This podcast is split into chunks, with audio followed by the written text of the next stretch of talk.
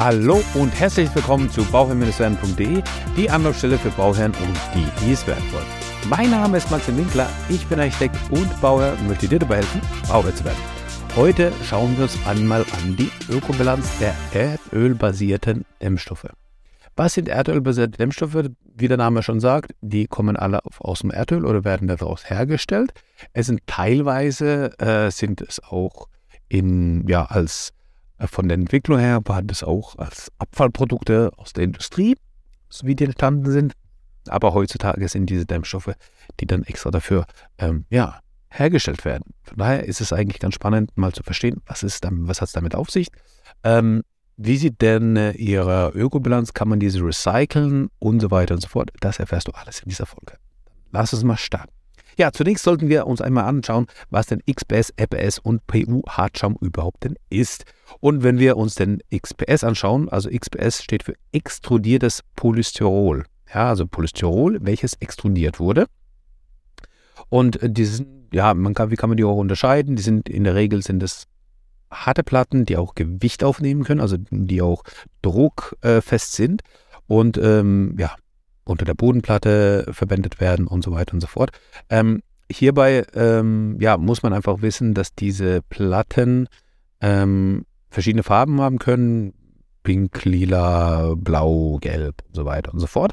Und äh, diese ähm, Platten werden so hergestellt, dass Pro, also Polystyrolgranulat wird geschmolzen und ähm, dazu wird dann eben ein Treibmittel dazu genommen und ähm, ja, in der Regel wird dadurch halt eben ähm, das Kohlendioxid äh, gebunden, ja, und durch die flache Düse gepresst. Ja. Dabei schäumt das Polystyrol auf um ein Vielfaches des ursprünglichen Volumens und es, es steht so eine, homo hom eine homogene Masse, die auch nochmal geschlossenzellig ist.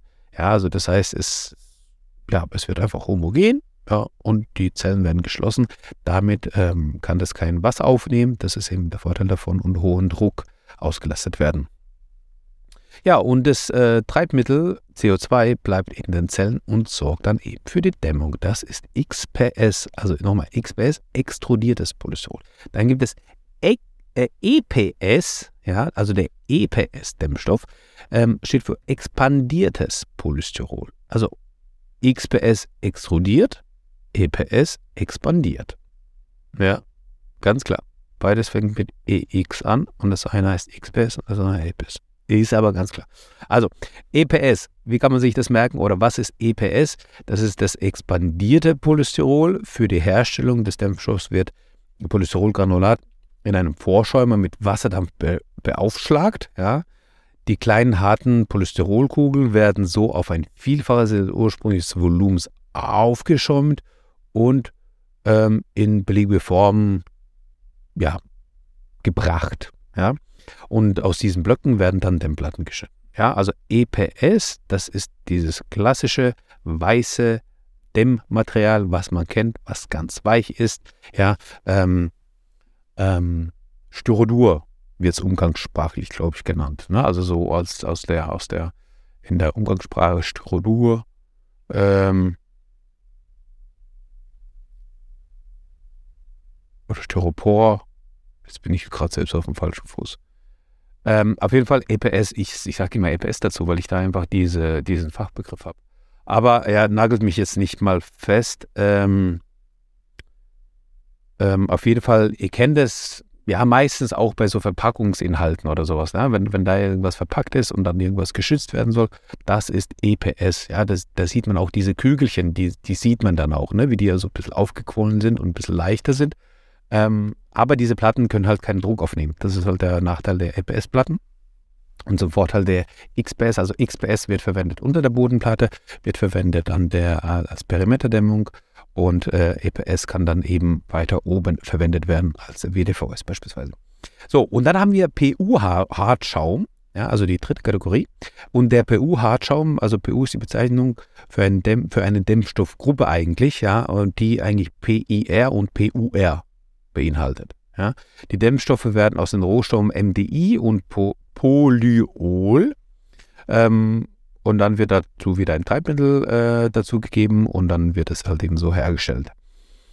Und das Gemisch, ja, wie, es, auch bei den anderen so ist, das schäumt dann eben auf und ähm, aus diesem flüssigen Rohstoff und härtet eben aus und POR und PER besitzen unterschiedliche technische Eigenschaften. Ja, also, aber die gibt es dann eben beispielsweise alukuschiert ähm, und so weiter und so fort. Also die haben auch eben, ja, die sind auch ein bisschen, bisschen druckfester und haben eigentlich, das ist so ein Zwischenstoff, kann man sagen. Ja.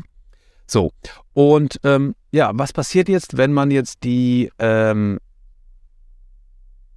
Dämmung verwendet, dann hat man einfach ganz oft das Problem, oder das ist halt eben das, was eben ganz oft genannt wird, was ich auch sage, dass wir das Problem haben, dass wir nicht wissen, wie, wie wir damit umgehen sollen, wenn das mal zurückgebaut wird.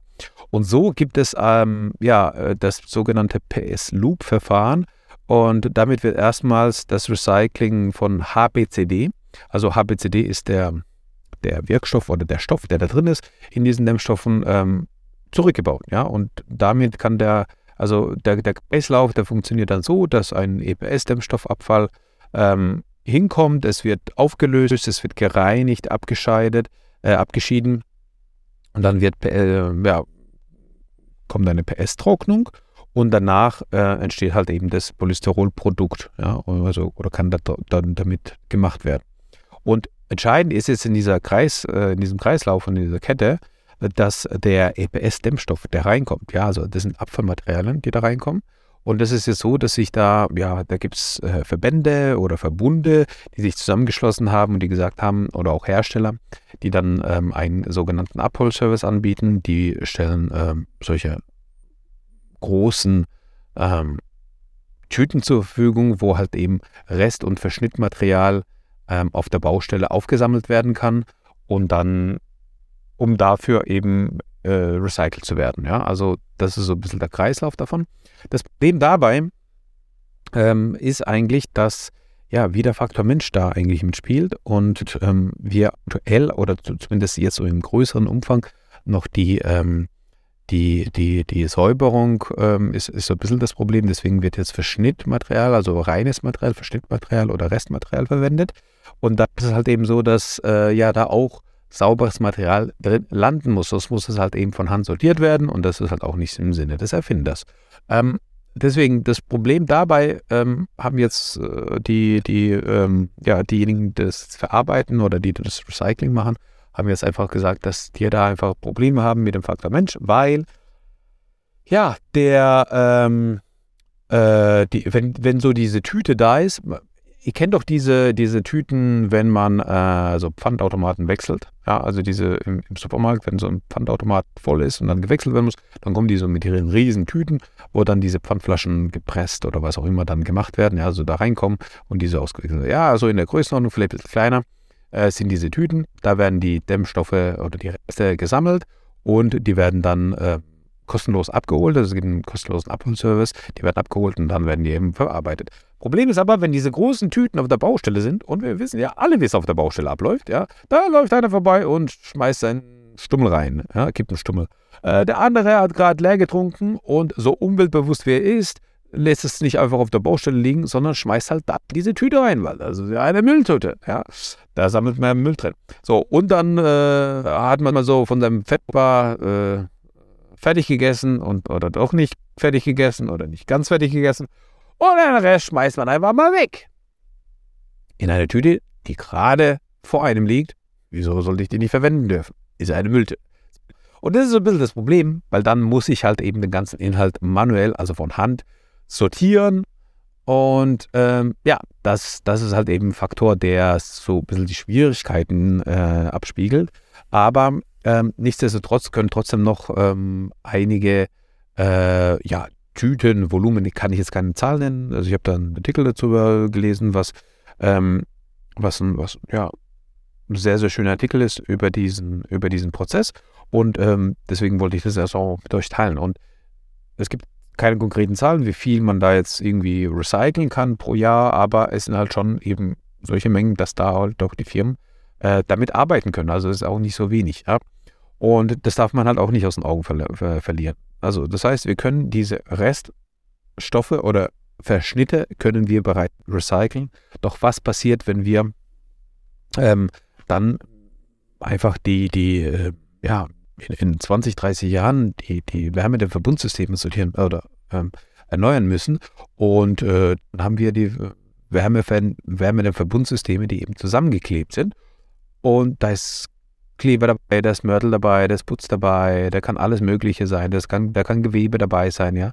Äh, was passiert denn damit? Also wie, wie, kriegen wir das hin, dass das funktioniert? Und da ähm, gibt es dann halt eben auch perspektivisch die Aussage, dass ähm, es hier bereits zwar Möglichkeiten gibt, dass man damit umgeht und dass man da auch ähm, ja, ähm, sogenannte Bitumen und oder Mörtelreste umgehen kann.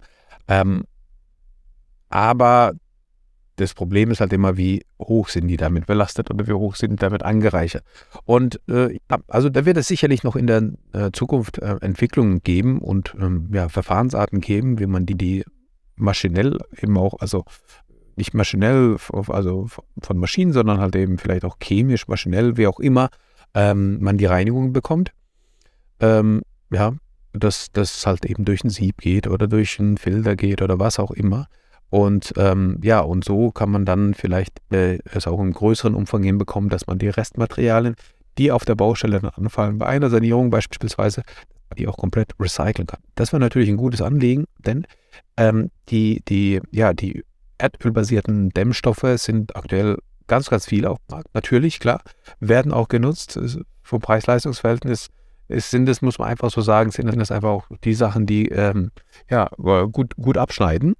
Ähm, aber der Umwelt hat nichts Gutes tun. Und deswegen finde ich das gar nicht so schlecht, wenn wir da einfach Lösungen bekommen und Lösungen haben werden ähm, in der Zukunft, die uns ermöglichen, hier eine, ja, ein Recycling zu haben, sodass man dann auch eben diese äh, Dämmstoffe wiederverwenden kann. Ja, also ja, es gibt verschiedene Dämmstoffarten. Es gibt ja, ja, wenn man jetzt die natürlichen Dämmstoffe an, anschaut, Mineralwolle, Steinwolle und so weiter, die haben ja dann, ähm, ja, die haben dann einen ganz anderen Faktor. Äh, aber die müssen halt bei der Herstellung müssen die halt auch eben mit, mit hohen Temperaturen bearbeitet werden, äh, was dann, dann wieder die Ökobilanz ja ein bisschen schmälert. Nichtsdestotrotz haben wir damit eigentlich ähm, also ich, ich hoffe, ich konnte mit dieser Folge jetzt einen Überblick geben, was für Dämmstoffarten es gibt überhaupt und auch was für ähm, ja, Möglichkeiten wir da haben, also wo die eingesetzt sind, was für Möglichkeiten wir da haben, jetzt bereits, äh, wie, wie, wie Möglichkeit haben, jetzt bereits damit zu agieren. Und welche Möglichkeiten wir vielleicht haben werden, es in Zukunft zu handhaben.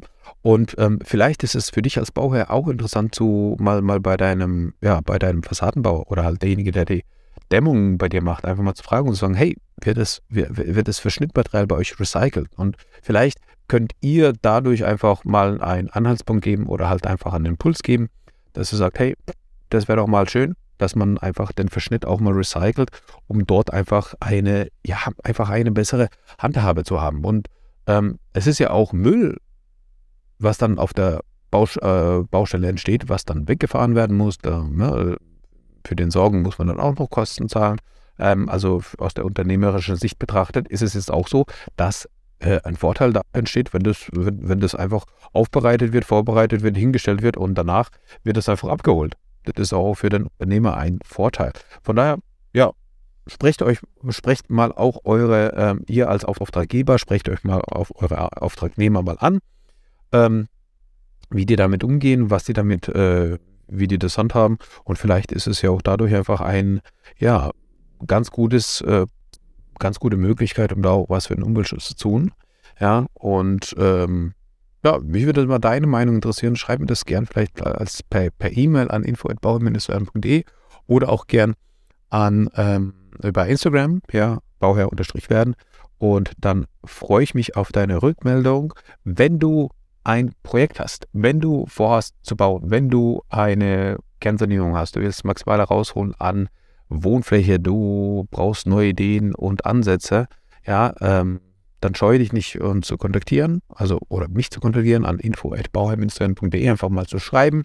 Wir machen Projekte deutschlandweit ähm, bis zur Genehmigung.